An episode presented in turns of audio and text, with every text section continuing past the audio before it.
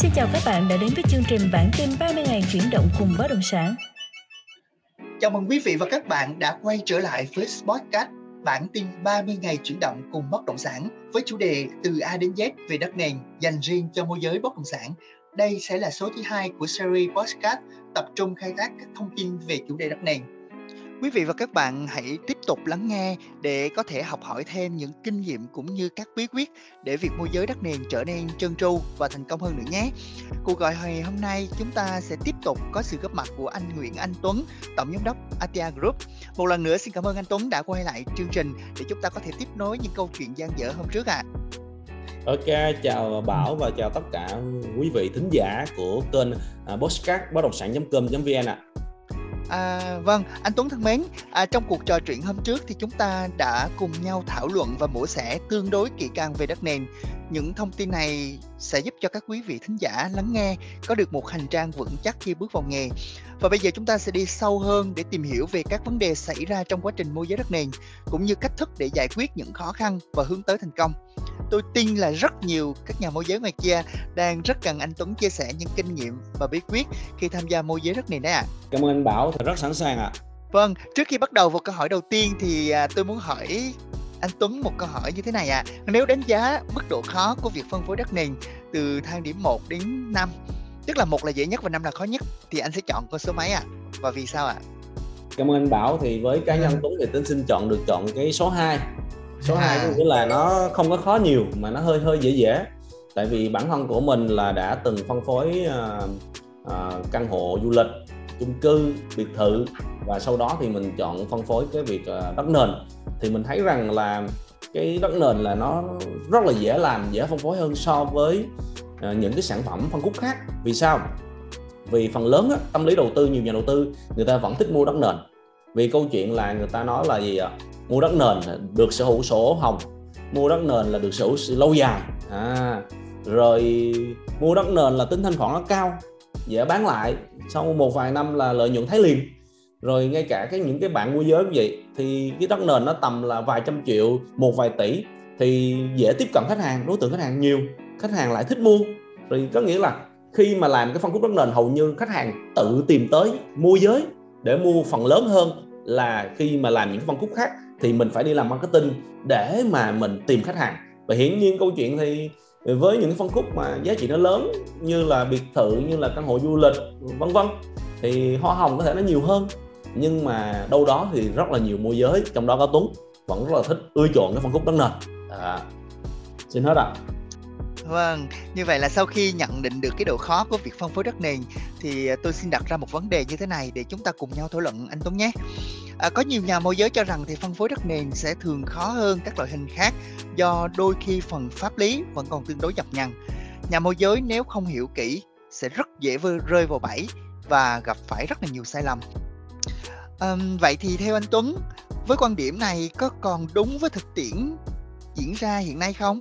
Và với những kinh nghiệm của anh thì đâu sẽ là sai lầm mà môi giới hay gặp phải nhất ạ? À? Ok, cảm ơn Bảo. Thì cái câu chuyện này nó cũng có cái lý của nó. Bởi vì sao ạ? Bởi vì như các bạn biết là à, thị trường bất động sản đất nền trong những cái thời gian qua thì rất là nhiều câu chuyện xin mượn câu chuyện của Alibaba là một câu chuyện mà gây lên rất là nhiều cái xôn xao dư luận hàng ngàn hàng nhà đầu tư. Và hầu như là vừa rồi đó là một cái uh, công cuộc là, là là gọi là khách hàng mất tiền rất là lớn.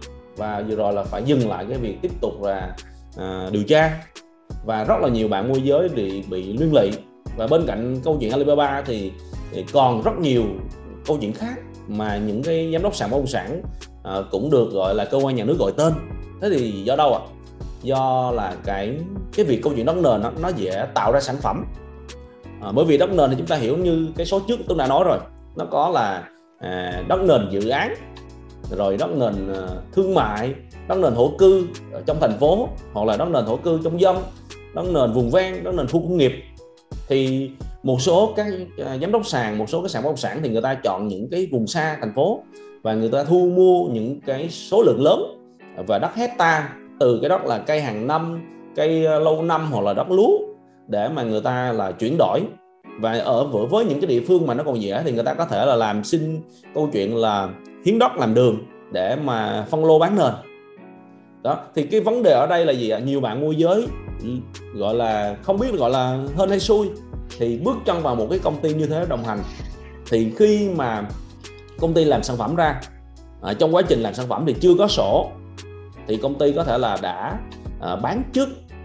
Tuy nhiên cái câu chuyện ở đây là nó vướng là vướng cái là gì ạ? Là khi mà bán á, thì một số sàn người ta là không phải bán hiện trạng đất có nghĩa là cái lúc người ta chuyển tách người ta mua một cái à, miếng đất lớn có thể là một 10 hết 20 hết gì đó đúng không ạ? Người ta có thể là chưa có xin dự án từ nhà nước chưa được cấp phép một phần 500 nhưng mà người ta vẫn rao là dự án đã bán. Cuối cùng là gì ạ? Cái câu chuyện pháp lý người ta làm không xong và tiền của khách thì đã thu rất là lớn rồi. Và khi mà chia hồng cho môi giới thì môi giới cũng xài hết rồi. Vậy thì khi mà không ra được sổ con cho khách hàng đặc biệt là sổ con phải có thổ cư nha. À, vì một lý do gì đó nhà nước thanh tra tỉnh thanh tra bộ thanh tra cuối cùng dừng lại và khách hàng người ta đợi hoài không thấy được. Đó thì câu chuyện này là câu chuyện là cuối cùng là gì ạ? Phải kiện tụng nhau rồi không có tiền để trả rồi nhiều thứ. Thì cuối cùng là giống như nhà mua một nhà môi giới người ta không biết nhưng người ta vào cái vòng xoáy của cái câu chuyện rất là lớn. À, thì đó là cái rủi ro của những bán những dự án những cái đất nền ở những cái dự án mà chưa đủ pháp lý hoặc là chưa được gọi là đúng nghĩa là dự án. À, đó là một cái ví dụ. Cái ví dụ thứ hai là một câu chuyện đi. Một cái người môi giới người ta chưa có rành về pháp lý bất động sản người ta mua lô đất của dân.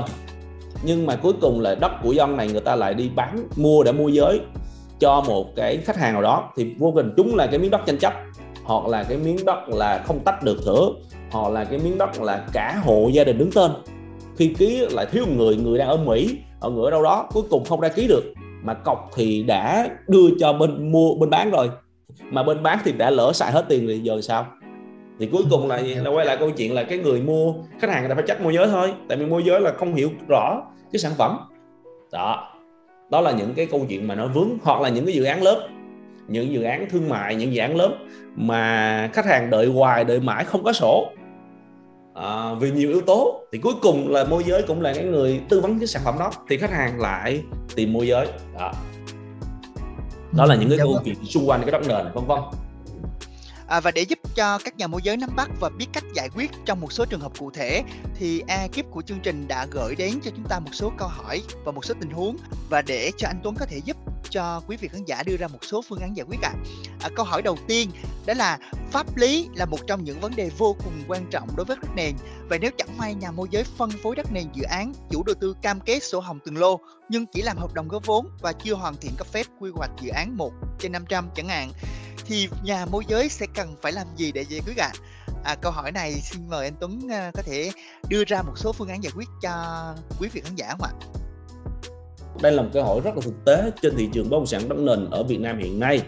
Thế thì đầu tiên á, Tuấn Tuấn khuyên cho những bạn môi giới nè, thì trước khi bán thì bạn phải tìm hiểu kỹ là cái dự án này nó đã đủ điều kiện mua bán chưa và cái dự án này bao lâu là nó sẽ à, ra được sổ hồng và cái dự án này á, là chủ đầu tư người ta bán đất hay là bán nhà ở hình thành trong tương lai? À, mình phải đặt những câu hỏi rất là kỹ với chủ đầu tư.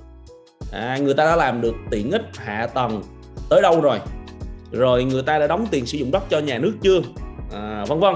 Và cái sổ tổng á, của chủ đầu tư á, là người ta đang à, để ở nhà cái sắc của chủ đầu tư hay ở để ở ngân hàng.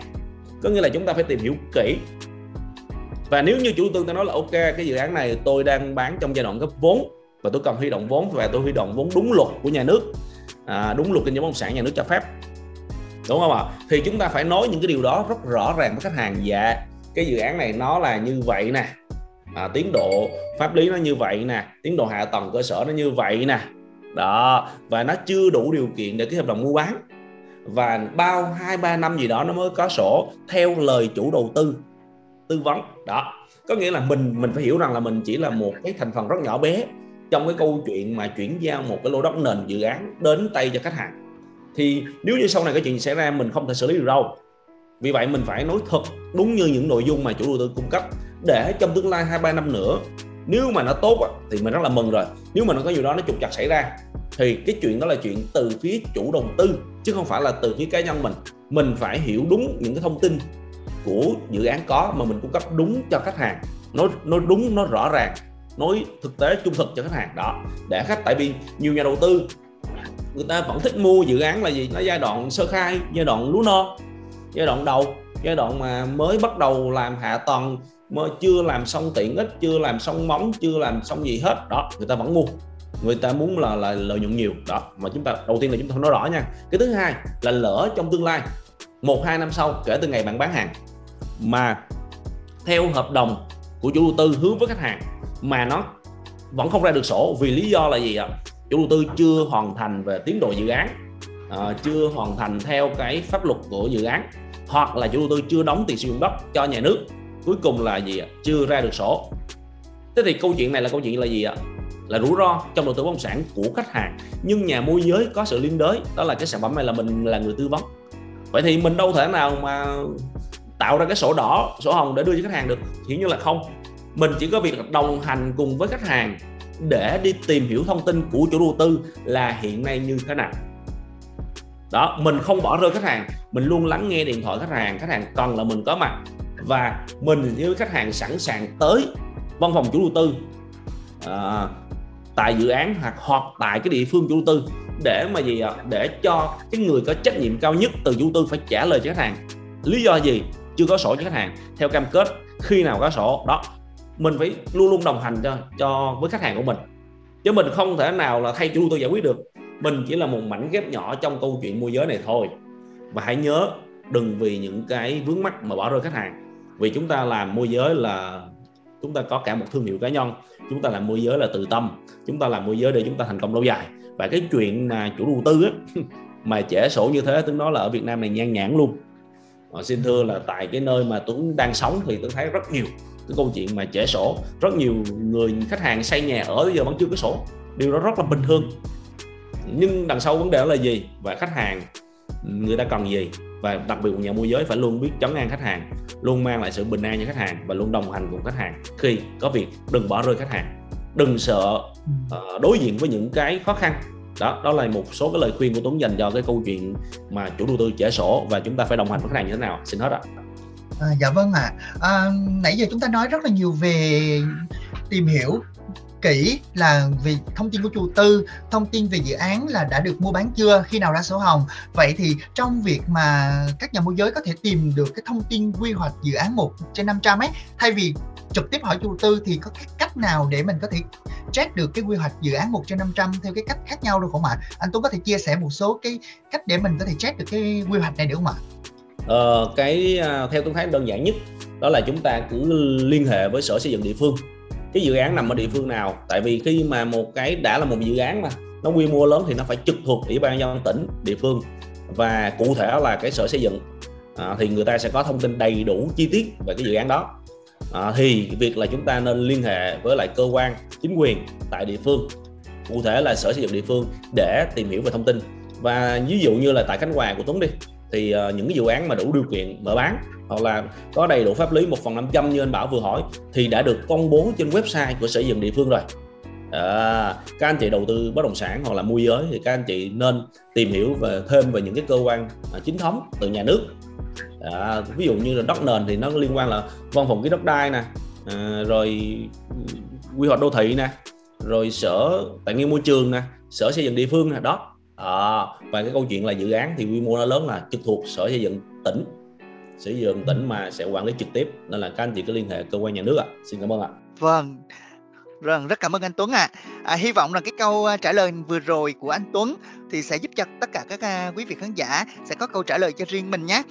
À, vậy thì à, đến với câu hỏi số 2 đó là trong trường hợp khi mà nhà môi giới gặp phải một miếng đất mà có chung sổ và gặp phải tranh chấp giữa các bên thì nếu rơi vào trường hợp này thì theo kinh nghiệm của anh Tuấn thì anh sẽ giải quyết như thế nào ạ? Thì cái này thì cái câu chuyện là chúng ta phải hiểu là ờ, khi chúng ta một cái câu chuyện này nó có hai vấn đề. Một vấn đề thứ nhất là cái sổ chung này là sổ đồng sở hữu là của hai ba người cùng gọi là hùng tiền để mua để đầu tư sau đó bán lại hay là cái sổ chung này là sổ của hộ hộ gia đình là nó gồm những người liên quan trong sổ hộ khẩu. Đó uh, anh chị em rồi cha mẹ rồi những người có liên quan. Đó. Thế thì câu chuyện ở đây là chúng ta đã xuống cọc rồi đúng không ạ? Thì chúng ta phải qua lại câu chuyện là đàm phán. Thì chúng ta phải gặp đầy đủ những người liên quan. À, ví dụ như trong sổ có hai người hoặc là trong sổ có 5 người thì chúng ta phải thứ nhất là hợp đồng đặt cọc chúng ta. Khi chúng ta làm hợp đồng đặt cọc phải cẩn thận trước rồi. À, nãy giống như anh bảo nói đầu xuôi đuôi lọt đó thì làm môi giới là đầu xu đôi lọt thì khi làm môi giới chúng ta phải tư vấn hợp đồng đặt cọc cho khách hàng. À, phải đầu đầy đủ các thông tin liên quan rất là chặt chẽ thưởng phạt làm sao rồi phát sinh những cái gì đúng không ạ? Đặc biệt là cái câu chuyện là là khi mà nhận cọc thì nếu mà vợ chồng thì phải có vợ chồng cùng nhận cọc nếu mà đồng sở thì phải có đồng sở nhận cọc hoặc là hộ gia đình thì phải có hộ gia đình cùng nhận cọc. Là chúng ta chuẩn ngay từ đầu rồi để bớt mình về sau vậy thì nếu mà trường hợp này nè chưa chuẩn ban đầu mà mệt về sau thì câu chuyện ở đây là câu chuyện chúng ta phải lôi ra những người có liên quan ra để ngồi đàm phán. Đó, đàm phán câu chuyện ờ, được và mất. À, những người chung cái câu chuyện sổ đồng sổ này họ muốn gì? À, họ có muốn bán hay không? Hay là họ thấy thị trường tăng giá họ muốn là tăng giá? Đó thì lúc đó chúng ta phải lượng giá lại câu chuyện được mất của mình. Nếu không mua lô đất này nữa được gì mất gì? Nếu mua lô đất này được gì mất gì? Để mà chúng ta tìm cái tiếng nói chung của cái bên bán để mà chúng ta đàm phán. Mọi thứ nó là câu chuyện đàm phán.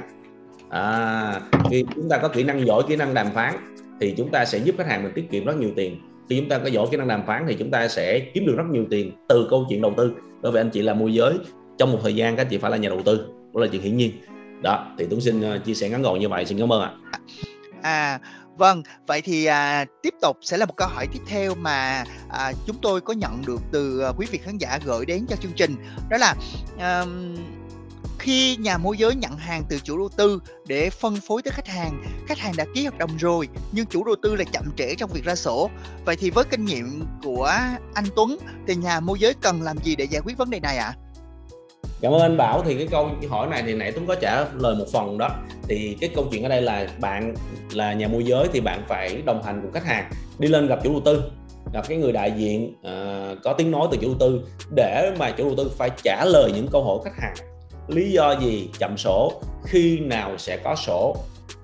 À, và có văn bản trả lời gì? Và tuấn khuyên là nếu mà bạn là một nhà môi giới chuyên nghiệp thì bạn nên đề nghị à, khách hàng của mình là phải làm việc với chủ tư phải trả lời văn bản. À, tại vì hiện nay là cái luật pháp luật kinh doanh bất động sản à, luật đất đai luật đầu tư mọi thứ nó đang gọi là công nghệ số họ hết rồi. Và hiện nay cái các cổng thông tin của nhà nước người ta cũng rất là public rất là mở rộng để mà hỗ trợ cho khách hàng cho người tiêu dùng bảo vệ người dân. Đó thế thì uh, mọi thứ chúng tôi trả lời nên bằng văn bản để chúng ta có cơ sở à, để mà sau này chúng ta nhờ những cái à, cơ quan có chủ quyền cơ quan nhà nước tại địa phương để mà vào để bảo vệ cho cái khách hàng của mình. Và câu chuyện là phải gặp trực tiếp chủ đầu tư và phải nói chuyện với nhau bằng văn bản. Đó lý do gì khi nào? Đó và chúng ta nên quy tụ. Hiện nay thì cái trường phái mà quy tụ rất là nhiều. Như các bạn biết là hiện nay khách hàng rất là thông minh khách hàng không còn đơn độc nữa đâu các bạn. Và được sự hỗ trợ của mạng xã hội được sự hỗ trợ của chính quyền địa phương. Nên hiện nay rất là nhiều khách hàng khi vướng trong một cái dự án nào người ta lập group để mà người ta có những khách hàng à, bị tương tự là người ta gọi là tìm đồng minh. Và người ta sẽ cùng làm rất là nhiều thứ. Chẳng hạn như là dân băng rôn tại chủ đầu tư hoặc là người ta lập group rồi người ta nhờ luật sư người ta cùng viết đơn cùng chữ ký. Tại vì một người thì có thể thấp cổ bé họng nhưng mà 50 người trăm người nó sẽ khác. Đó đó là một vài cái cái cách thức để xử lý mà bạn có thể tư vấn khách hàng của mình. À, và bạn nói chung là bạn cũng nên hiểu được cái à, từ phía chủ đầu tư. Bạn phải đứng bạn là môi giới bạn là đứng trung gian nha không được nghiêng về phía nào hoàn toàn. Không được quá nghiêng khách hàng cũng không được nghiêng quá nghiêng về chủ đầu tư. Bạn phải đứng ở giữa trung lập là bạn xem là cái lý do mà chủ đầu tư ta trả lời gì nếu mà một chủ tư ta tốt vì một lý do nào đó khách quan, vì một lý do nào đó chính đáng mà người ta trẻ thì bạn cũng nên lắng nghe bằng tìm cách để bạn thuyết phục khách hàng của mình. Cái câu chuyện ở đây cuối cùng không phải là làm khó nhau, mà câu chuyện là tìm cái tiếng nói chung và tìm được sự trả lời là khi nào tôi nhận được sổ. Đúng không ạ? Đó, thì môi giới đừng nên đứng hoàn toàn phía khách hàng, cũng đừng nên đứng về phía chủ tư. Tại lúc đầu là bạn là người đại diện chủ tư bán hàng mà. Đó, bạn bán hàng bạn bán mà, bạn được hưởng hoa hồng mà thì khách hàng hưởng hồng là khách hàng là người trả hoa hồng đó. Nhưng mà chủ tư là người giúp bạn mà. Vậy thì chúng ta phải thông minh. Chúng ta tìm hiểu cặn kẽ và chúng ta đi tới tiếng nói chung. Đó. Và nếu như mà chủ tư người ta quá sai, thì câu chuyện thì bạn nghiêng về phía khách hàng hơn thì đúng rồi. Đó. Thì đó là những cái lời khuyên của Tuấn dành cho cái trường hợp này. Xin cảm ơn ạ. Vâng, rất cảm ơn những chia sẻ cực kỳ tâm huyết của anh Tuấn dành cho quý vị khán giả à. Bây giờ thì à, tôi tin rằng quý vị khán giả, nhất là các nhà môi giới sẽ biết cách để phòng tránh và vượt qua những cái cạm bẫy và khó khăn đang chờ ở ngoài kia đúng không ạ? Còn một điểm nữa là à, chương trình cũng rất là muốn anh Tuấn chia sẻ chính là đó là những kênh công cụ nào để quảng bá đất nền. Chúng ta có thể nói là hiện nay bên ngoài kia cũng đang có rất là nhiều những cái kênh truyền thông để quảng bá sản phẩm. Tuy nhiên thì theo anh Tuấn với kinh nghiệm của anh Tuấn với đất nền thì đâu sẽ là kênh công cụ hiệu quả dành cho nhà môi giới? Và khi sử dụng những cái kênh đó chúng ta cần có những lưu ý nào để tối ưu hóa việc hiệu quả không ạ? À, với cá nhân Tuấn thì tôi thấy thế này là à, các con công cụ mà online để dùng cho đất nền đó, thì gì đầu tiên là tôi sẽ được nói đến là bất động sản.com.vn đây là một cái kênh mà rất là phổ thông một cái kênh mà được rất là nhiều môi giới và khách hàng yêu thích mà tin dùng. Thì hiện nay là bản thân bên Ata cũng dùng. À, đó là kênh đầu tiên mà các anh chị có thể là tìm hiểu để mà đăng tin. Cái thứ hai là tôi thấy một cái kênh đó là kênh YouTube. Ừ. thì tôi khuyên nhà môi giới chúng ta nên xây một kênh YouTube cho mình à, bởi vì nó sẽ tồn tại mãi mãi. Kênh thứ ba là Facebook. À, Zalo rồi uh, TikTok rồi thêm nữa đó là cái uh, cái kênh mà hiện nay người ta cũng nhiều bạn dùng đó là app bất động sản. Các app bất động sản như là Uland, Thông tin Land, OneLand vân vân.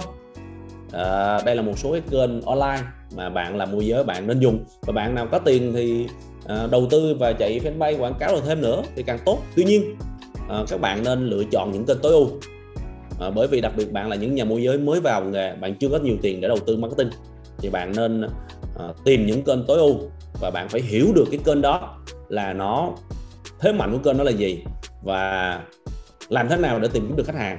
Thì bạn phải nhờ những cái người quản lý của những cái kênh đó người ta chia sẻ cho bạn kiến thức để bạn sử dụng nó một cách tối ưu. Có nghĩa là bỏ ra chi phí thấp nhất nhưng mang lại hiệu quả nhất. Đó. Và một cái kênh mà tôi thấy cũng rất là nên dùng đó là cái kênh là telesale tuy nhiên telesale là một cái kênh mà hiện nay cũng gây phiền toái cho rất là nhiều người. Vì vậy câu chuyện là chúng ta phải telesale phải thông minh. Thì nó còn là cả một kịch bản. Đó. thì Tuấn chỉ liệt kê ra vậy thôi. Thì các anh chị có thể là là dùng à, để mà có thể tiếp cận cho mình. Xin cảm ơn ạ. Vâng xin cảm ơn những chia sẻ rất hết sức là tâm huyết từ anh Tuấn ạ. À. Giang Quý vị và các bạn thân mến, vậy là chúng ta đã cùng nhau trải qua hai số podcast với chủ đề từ A đến Z về đất nền dành riêng cho nhà môi giới bất động sản với quá nhiều thông tin hữu ích được cung cấp bởi anh Tuấn. Ekip chương trình hy vọng rằng các quý vị thính giả và các nhà môi giới đã có thêm cho mình thật nhiều kiến thức và biết cách vận dụng chúng vào thực tiễn mang lại hiệu quả cao trong công việc kinh doanh của mình. Đến đây thì xin phép thay mặt à, cho ekip chương trình rất cảm ơn anh Tuấn đã liên tục đồng hành với chương trình. Hy vọng là chúng tôi sẽ gặp lại anh trong các số podcast tiếp theo ạ. À. Ok, cảm ơn Bảo, cảm ơn bất sản.com.vn. À, xin uh, hẹn dịp lại được gặp lại nhau trong một cái chương trình khác. À, xin cảm ơn rất nhiều ạ. À. Vâng và cuối cùng xin cảm ơn quý vị khán giả đã kiên nhẫn lắng nghe podcast tới những giây phút cuối cùng này. Xin chào và hẹn gặp lại các bạn vào số tiếp theo của podcast bản tin 30 ngày chuyển động cùng bất động sản.